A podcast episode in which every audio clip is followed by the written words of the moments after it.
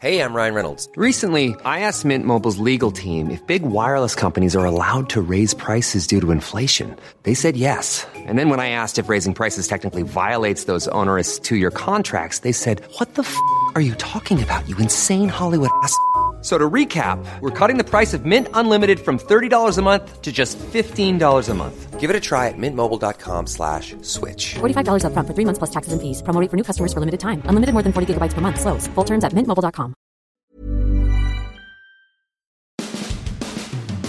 Hey, little treat for all you guys today. We're going to have a roundtable discussion, and we're going to be talking Rays, Lightning, and Bucks all at once, with Mark Topkin, who covers the Rays, and Diana Nearhos, who covers the Lightning, both for the Tampa Bay Times. They're going to join me to update you on the status of their teams and the leagues and some stories that they have been working on in and out of their specific beats, as well as some things they've discovered while they've all been socially distancing. So Mark Topkin, Diana Nearhos, and myself will begin our roundtable discussion in just a minute. Tomorrow on the podcast, we're going to have Tom Jones, my former colleague at the Tampa Bay Times and long-time radio partner. He's now with the Poynter Institute.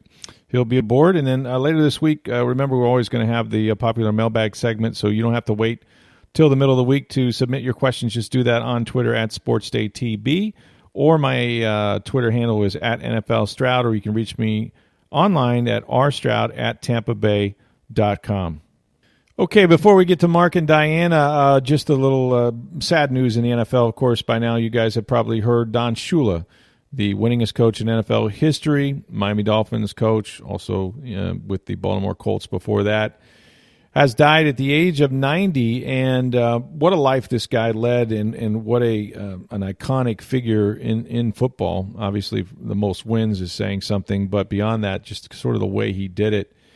And I had the occasion. I was fortunate, sort of when I was beginning the NFL beat, was towards the end of Don Shula's career.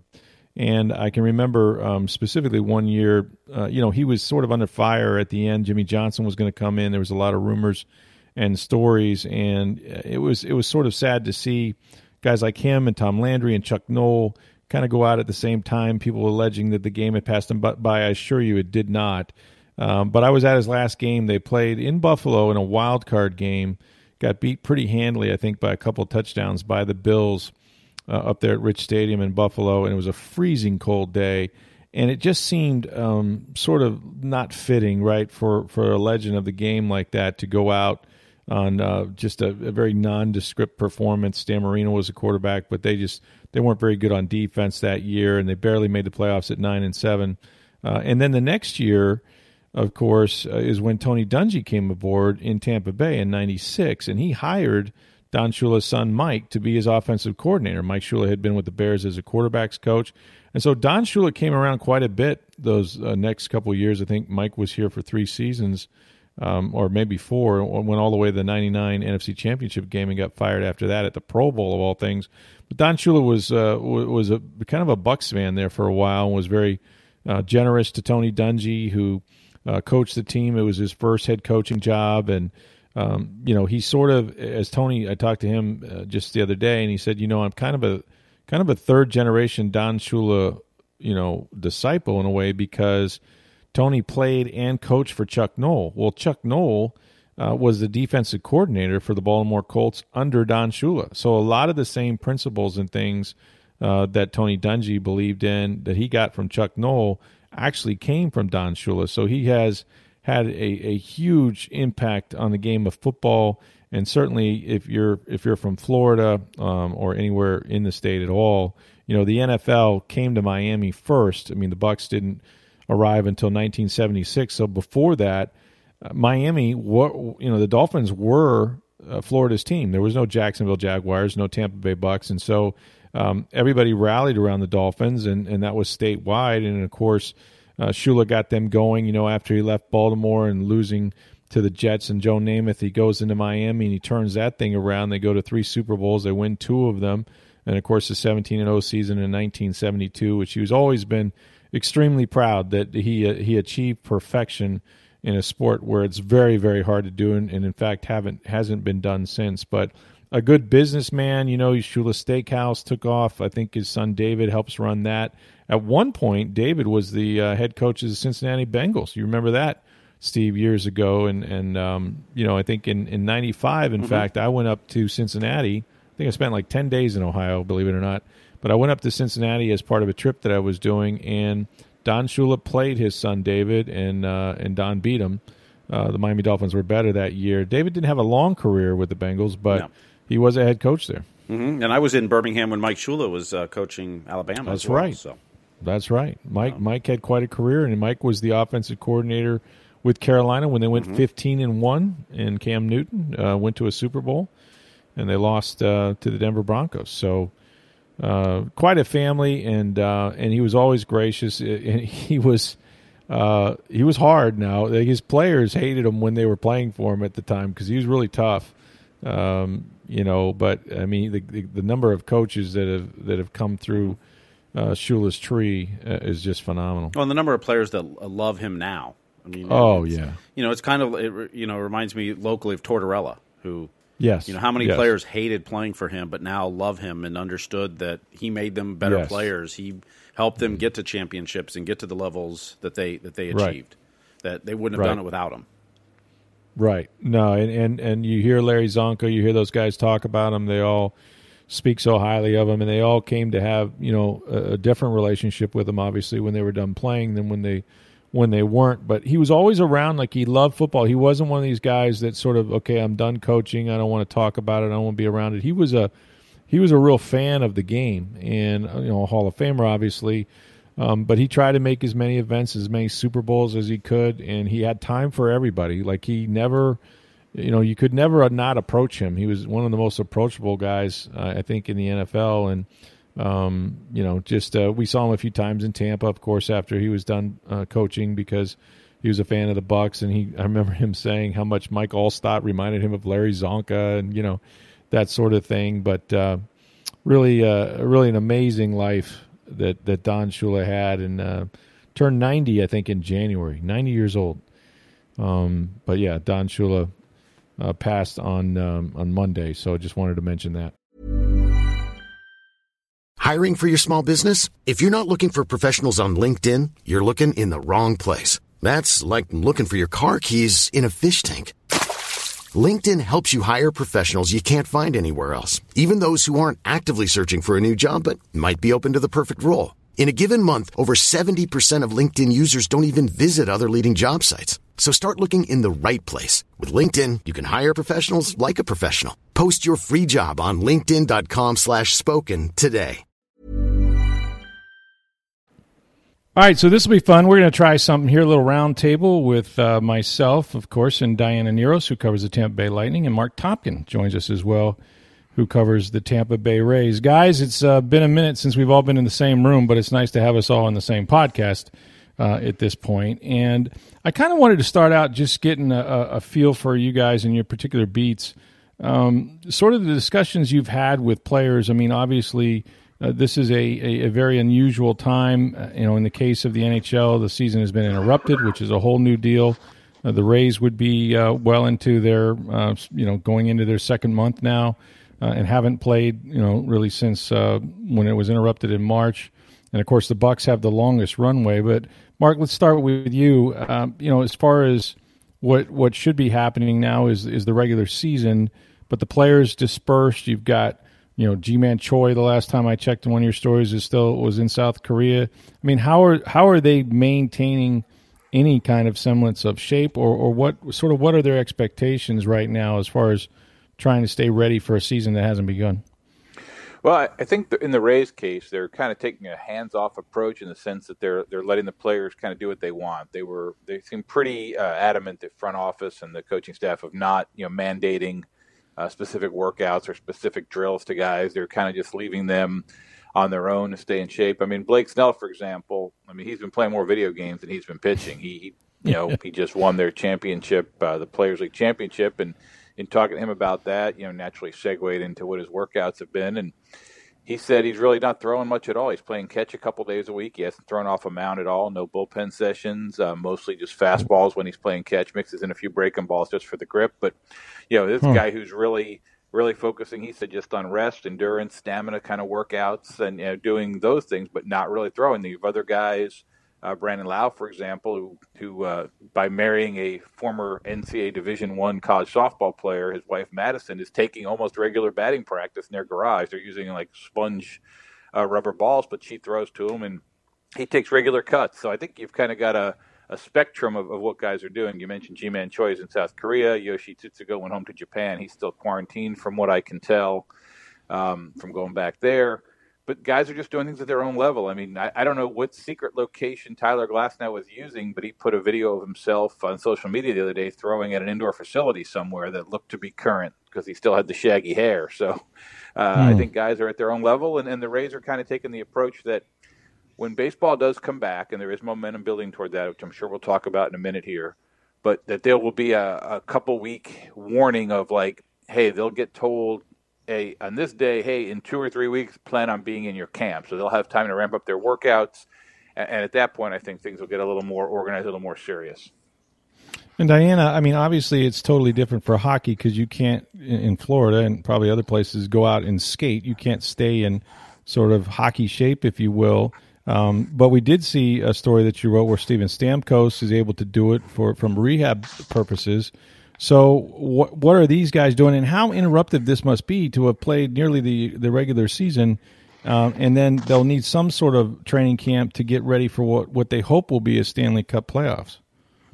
Yeah, it's hard to wrap your head around, even at this point, the idea that they've now been sitting for, what are we at, 2 months? And then it's going to be like, hey, let's get back into the season. So yeah, Stamkos and Jan Ruda have been skating because injured players had access to the ice throughout from the start of the pause. Everyone else is trying to figure it out. Some guys are rollerblading. Braden Coburn said rollerblading is more of a mental thing of he's putting his foot in a boot and lacing up more than it's mirroring the effect of ice skating. Some guys are just like, hey, I'm going to take what I can get, and this is what I can get. So rollerblading, whether it's an adequate substitute or not, is a substitute. But yeah, there's just really not much you can do about it. And so there's been different estimates on what kind of training camp they'll need, but at least a few weeks. The league has talked about trying to do small groups of skaters, so it would not be a full team practice. But, you know, whatever number it would be would depend on regulations in given areas, and the league's trying to keep that even. So things change by the day, but it sounds like, you know, say – they'd go by the lowest common denominator, whatever that is. Whatever state is allowed 10 people, then you can have 10 people for your small group sessions, you know, across the board, I believe is what they're talking about.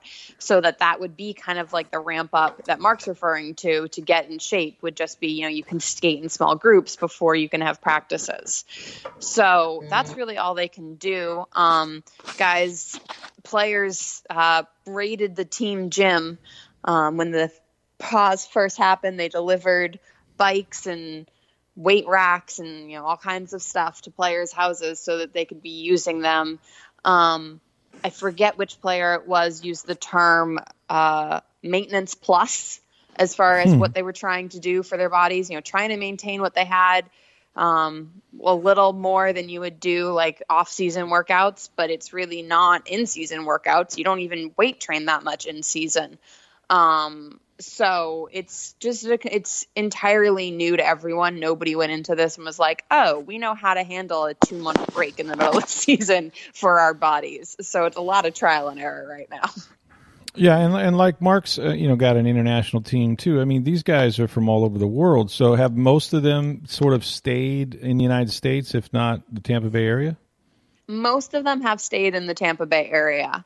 They have homes here. They were already set up here with their families. You know, I think part of the difference with the Rays hadn't established themselves in Tampa Bay area yet. They were still in training camp, and so maybe their families were here. I don't know where they all lived during training camp, so correct me if I'm wrong, Mark, but that was my impression, whereas most of the Lightning players, you know, it's a thing to move back to their off-season homes, and so they didn't really either want to deal with that or maybe just because they had the training equipment here might have played into it. The weather here might have played into it. I don't know. But most of the Lightning players did stay in this area throughout this pause.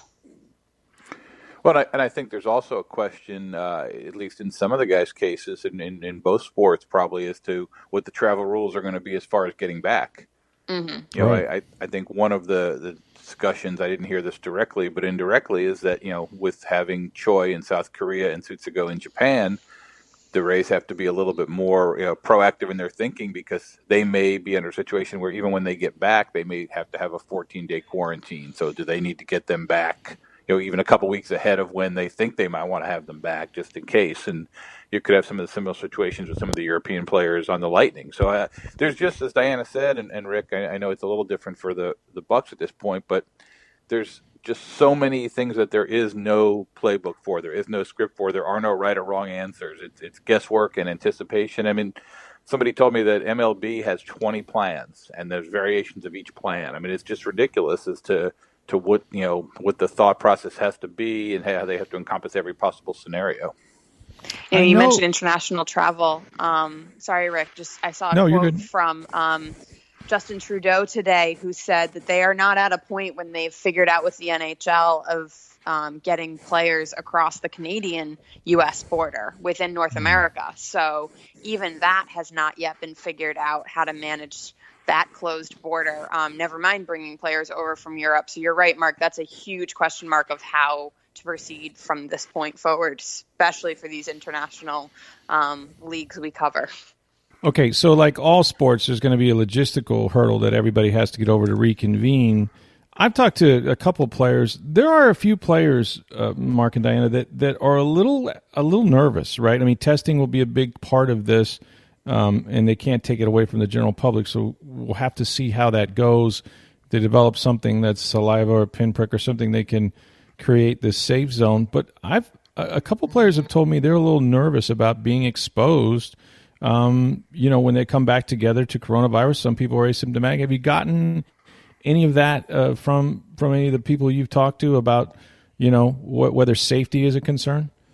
I haven't heard it from people directly, but there's definitely some rumbles around to that effect. I think it especially comes from those who have been closer to people who have had COVID-19, and especially have had less mild cases, whether they're truly severe or just, you know, whatever that middle ground is. People who've been closer to see what that looks like, I think, are more conscious of what the risks are. And, you know, it's hard, because what do? You call players back, and maybe some aren't comfortable. And how do you manage that? Do you just say, tough, we're starting, get here? You know, some of the players have said they're just so desperate for hockey that they'll take it. Some don't want to be away from their family for multiple months, whether or not they're exposed to something. So there are definitely some concerns around that. And I don't know if any of the leagues have an answer to how they're going to handle that yet. Yeah, and I think where the kind of the tipping point of that's going to be is the players will go through the union, and the union will have to kind of be the quote-unquote bad guy in that, because there's a machismo to sports that we all know happens, and you know, no one's going to want to be the one player who says, oh, I don't want to go, I'm not convinced it's going to be safe yet, if everyone else is saying they want to go back, or the majority are. But I think that's where the players' union – in all the sports, is going to be very, very important in kind of telling the leagues, so pump the brakes here a little. We need to be sure, as you said, about the testing. We need to be sure about, you know, what the standards are going to be for travel. We're going to need to be sure what the guarantees are for families if they need to travel. You know, are they going to, let's say, the current baseball plan, at least the current one as of now, by the time this airs in a few hours, it could change, but is to have most teams in their home stadiums, still have league travel, you know, charter plane, charter buses, obviously very, you know, high standards for the hotels they stay in. But what about families that want to come along? Are they going to let them come with the team and risk having a wider circle of travel? Or are they going to let the players, if they have families that need to come into town, are they going to pay for private planes for them? I mean, there's so many things that are just going to come up through this. And I think health and safety is going to be a major factor in all of them. And I mean, I know the NFL, you know, again, with the longest runway, but they're committed to trying to have fans, right? And whatever form that takes. And so they're further down the road. They may have to delay the season even further, but, you know, that's $100 million per team in revenue, right? I haven't heard that much talk about fans in the case of the NHL if they were to resume and play the Stanley Cup playoffs, and then in baseball, at least maybe at the start mark. So have any of the players talked about the prospects of playing in empty arenas, and just have they ever experienced that at all? Have there been games or instances where they've had to compete like that? But you're not going to make the same Rays joke that everyone on Twitter makes, right? No, I'm not. I mean, that's no the cheap normally. One. Yeah, okay. Right. Okay. I think the players I've talked to all kind of have the same attitude, and I'll be curious to see what Diana's heard from the hockey guys, but it sounds like with the baseball players, it's like they think it sucks. They're not excited about it. Yet, on the other hand, if that's the way to come back, they're really excited about it. They realize that that's kind of one of those cost of doing business type things, and they're going to have to play. I talked to a couple of the guys that are playing in Korea, a couple of the local guys, and they start up Tuesday night here, the 5th. And, you know, they said they've had exhibition games, and it's really weird. It's hard to focus. Casey Kelly, Sarasota kid, first-round pick a few years ago, he said it's really hard to trick yourself into realizing these games are going to count because your attitude is making you think they don't count. There's nobody there. There's no music. There's no excitement. There's no adrenaline. There's nothing. But they have to get used to that. So I think it's going to be yet another part of this, but I think the players are going to just have to kind of figure out how to deal with it. You know, everyone we talked to on the Lightning has been asked about that, and they all kind of say, you know, basically it'll suck, but we'll figure it out, because exactly what Mark just said, you know, all the atmosphere that comes from all of that. And, you know, you think of playoff atmosphere, and it's the heightened emotions in the arena. I think the reason we haven't heard the league anyone pushing for it the way you have with the NFL is that long runway, as you said. You know, the NHL needs to do this much faster. You know, it's funny, actually, Riley Smith, who currently plays for Vegas, said, "I used to play in an empty building for a couple of years in Florida, so I'm used to it." He's a former Panther.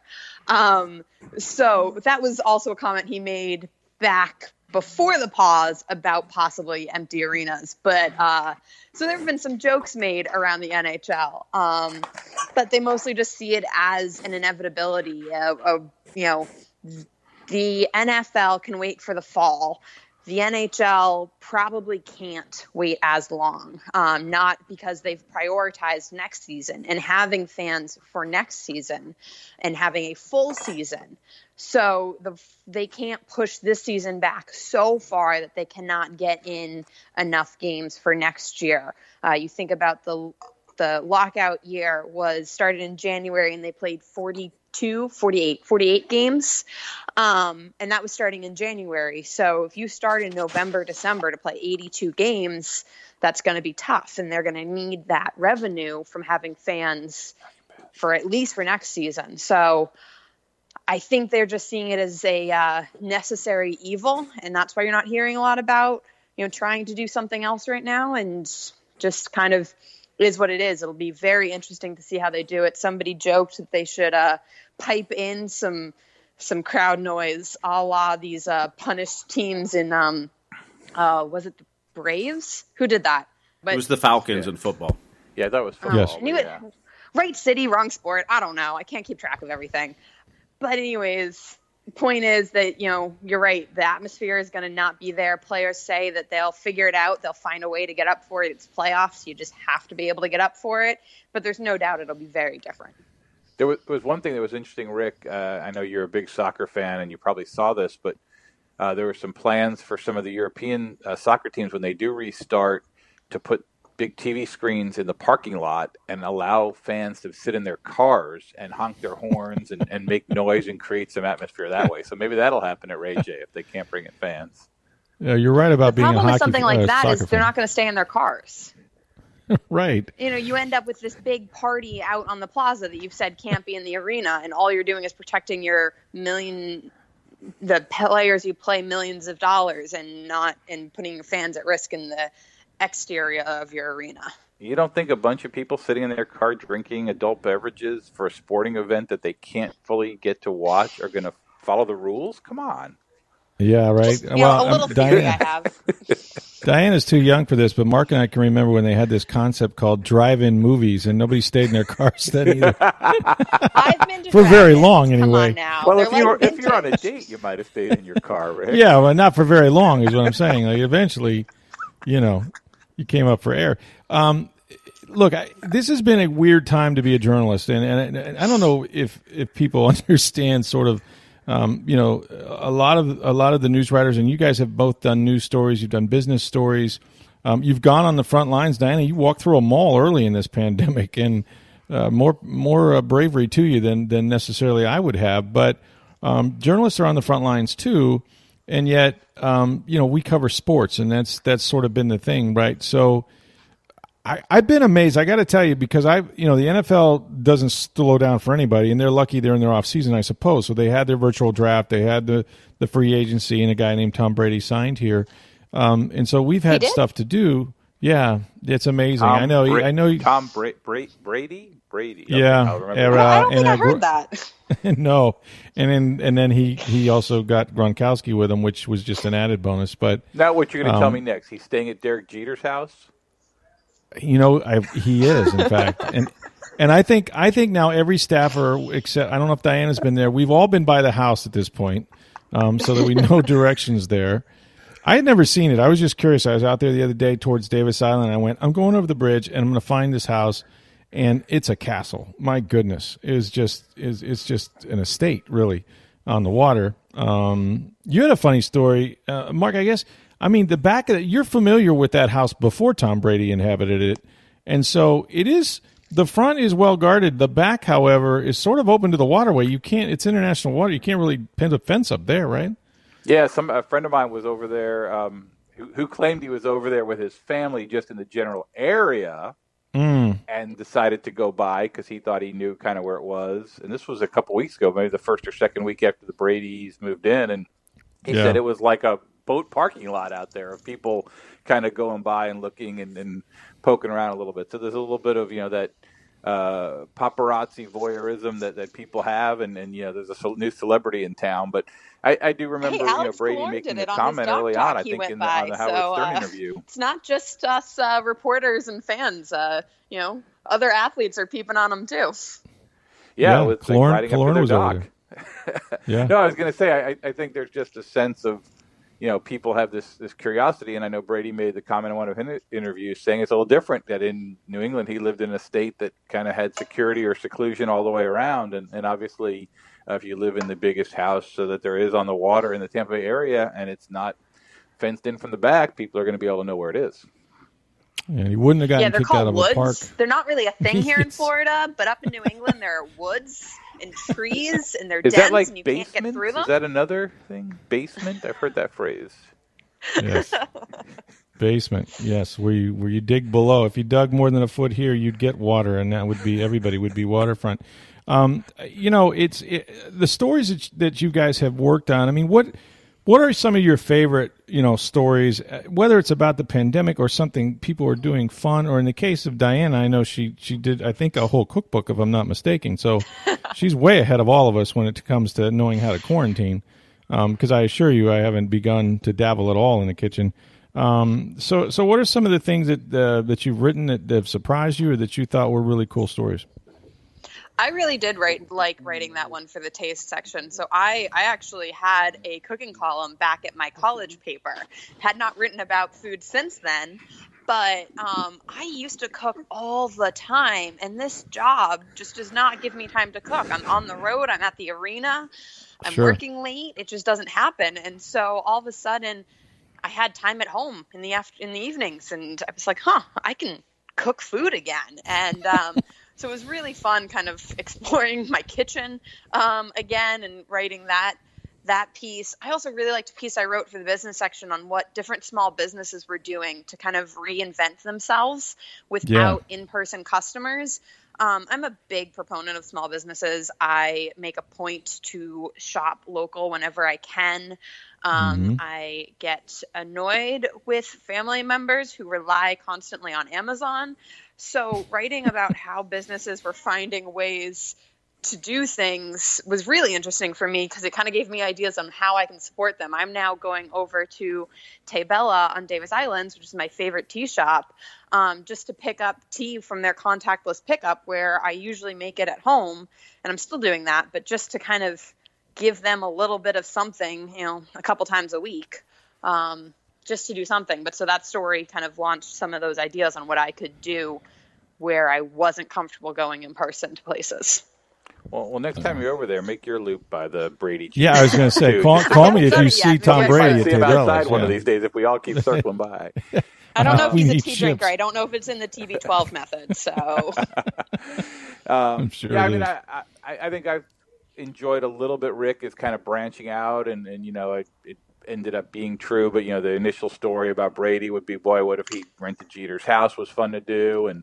Right. Got a funny reaction from Brady himself on the guess who's older than Brady kind of story. That was a fun list to compile. And from him. Done some historical stuff as well. Yeah. And then, you know, from the baseball side, you know, the story talking to the local kids playing in Korea and just spending 2 days trying to get it figured out what time we were going to call each other to make sure we could do the interviews and all those kind of things. So there's been some stuff here. We've done a little bit of historical. We've done a little bit of speculative, a little bit of what guys are doing now, and it's just hard to figure out the balance, to be honest with you. And there's been days when I've written a story I thought was really cool and was really happy with, and it didn't seem to get much audience response. And there have been days when other stories that I thought were just so-so got a lot of audience response. So I think we're all trying to still, even though 2 months into this, figure out what people want to read, what they're interested in reading, what they're going to, you know, click on and things like that. And ultimately, we all know what they want to read. They want to read the story that says it's time to play hockey again or play baseball again, or it's for sure going to play football on the schedule. I don't know about you guys, but I don't know what to do with the lack of structure. My entire life is scheduled around somebody else's schedule. They tell me when practice is. They tell me when games are. I show up when they say we're available. Mm-hmm. And now all of a sudden I'm like, nobody's setting, like, obviously I'm an adult. I can make a routine. It's fine. But just the difference in how I work when it's set in stone and I have zero control. And now all of a sudden it's just so wide open that difference, the polar opposites is a little takes some kind of reorienting your brain. Yeah, and I think that's hard for athletes, too, because they're creatures of habit, right? I mean, they sort of have clocks in their bodies, and they know when they're supposed to train. They sort of, you know, also work on schedules of the teams that they belong to. And so that's been difficult, especially in the case of the Bucks. You know, these guys, some of them didn't even have equipment, you know, and this is like March was a heavy lifting month or April, and they weren't able, you know, some of them were having to just find patches of grass because the parks were closed. As we know, Tom Brady got tossed out. And so it's been disruptive, you know, from an athlete's standpoint, because they are, and sports writers have fallen into whatever their schedules are. So that part of it is tough. That part of it is a little disruptive.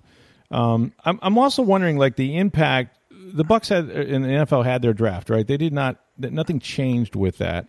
But, Mark, in the case of baseball, I mean, this thing, you know, high schools didn't get to play. Some of the college players are coming back now because they got sort of exemptions if they were in spring sports.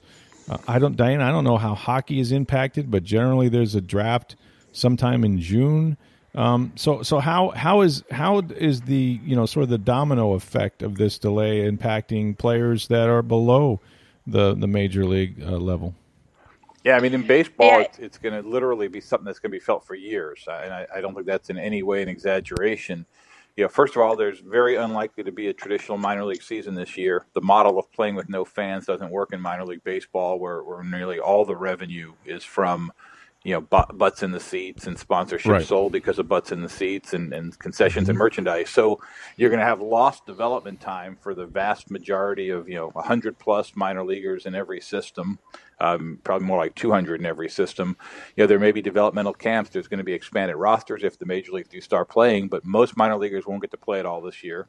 You mentioned the draft. It's being cut from 40 rounds to at the most 10 rounds this year. So there's, you know, 30 rounds times 30 kids. Even I can do the math on that. There's 900 more kids that won't get a guaranteed opportunity to play pro ball, or at least the opportunity to sign if they want to.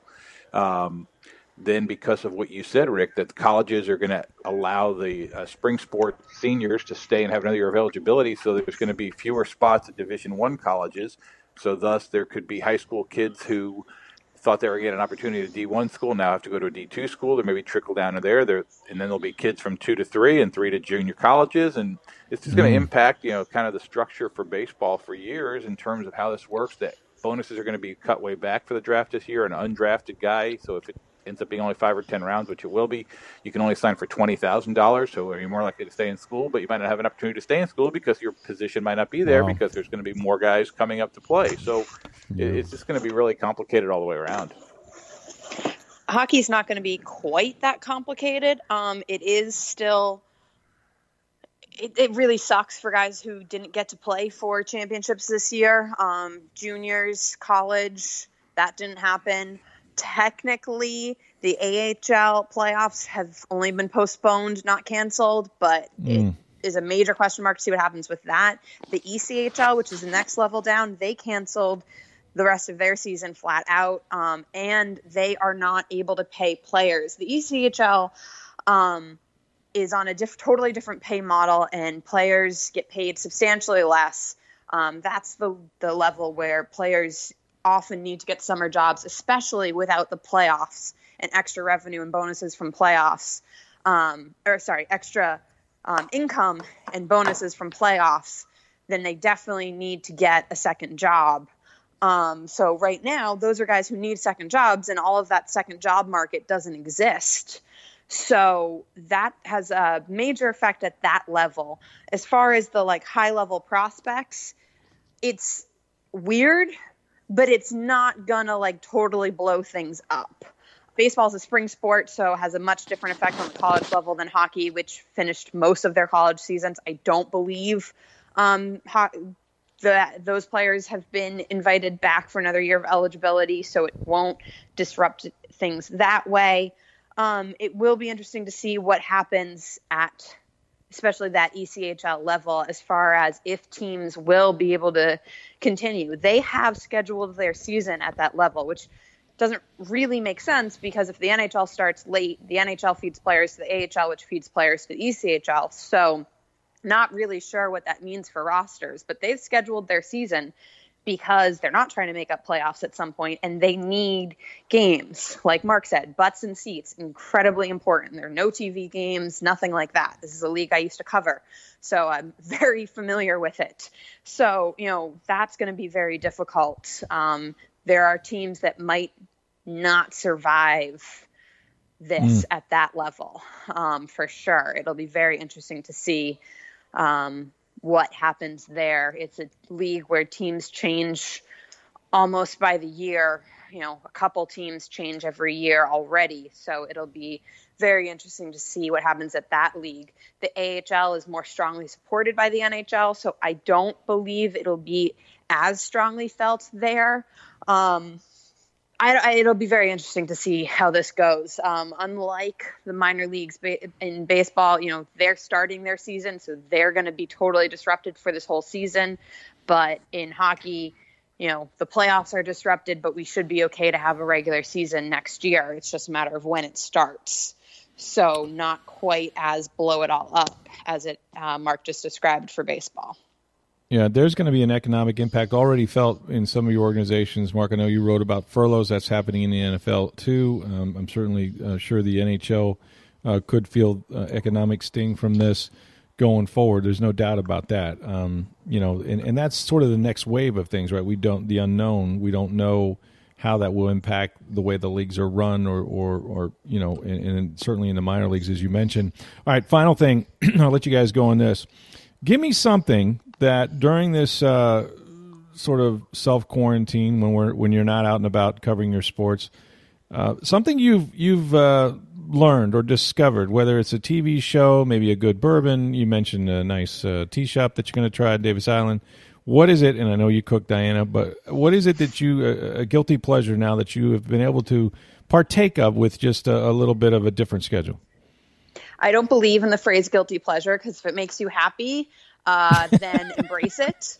But okay. I am living on Alton Brown right now. He is has a show on Food Network and Cooking Channel. It's called Good Eats. It's kind of half learn to cook, half science class of why food does that when you cook it. I loved it years ago when the first round was a thing. He is now doing live shows with his wife of them cooking dinner once a week, and it's appointment TV for my fiance and I. It is like our only TV through quarantine. He games, I read.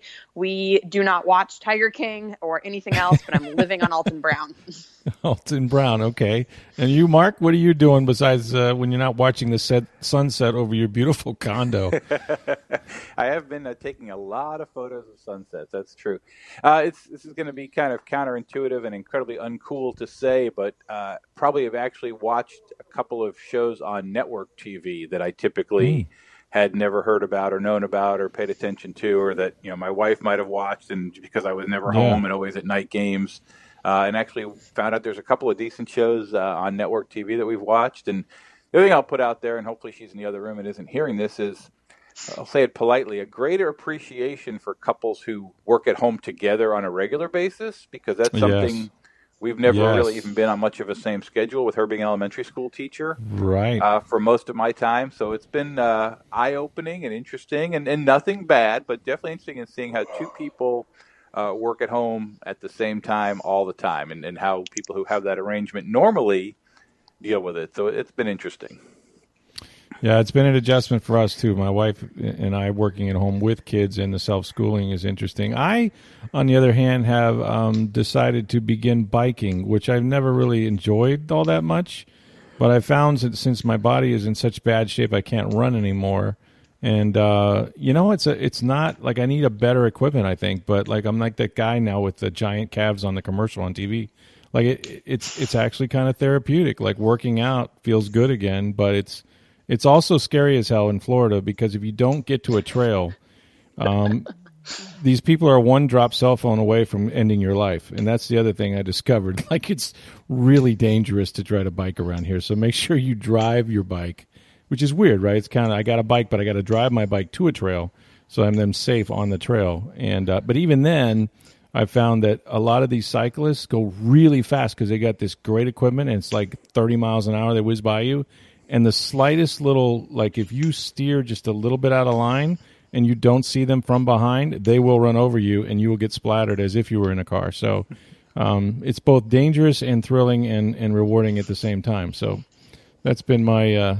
That's been my vocation when I haven't been covering Tom Brady. Well, this has been great, guys. I appreciate all the knowledge. I hope people enjoy the different perspectives of the pro leagues that we've got going on here. And, hopefully we get to see each other again, and there will be the NHL playoffs and Major League Baseball will start. And then somewhere down the road, of course, there'll be football and hopefully a Super Bowl as well. So I appreciate it, guys. Stay safe. And we will root for a conclusion of this pandemic, so we can all start writing about the things we love. All right. Definitely. Sounds good, Rick. Anytime. Thanks, guys. All right. Always fun to get together with those guys. We'll have to do that again. I kind of like that format where you just kind of kick it around like we do as boys and girls in the newsroom, and that was kind of fun. Hope to see those two guys one day face to face again. That would be nice. Tomorrow, Tom Jones, my longtime partner, radio partner, and, of course, he was at the Tampa Bay Times as a columnist, now with the Poynter Institute, will join us on the podcast on Wednesday. So for Steve Burstink, I'm Rick Stroud of the Tampa Bay Times. Have a great day, everybody.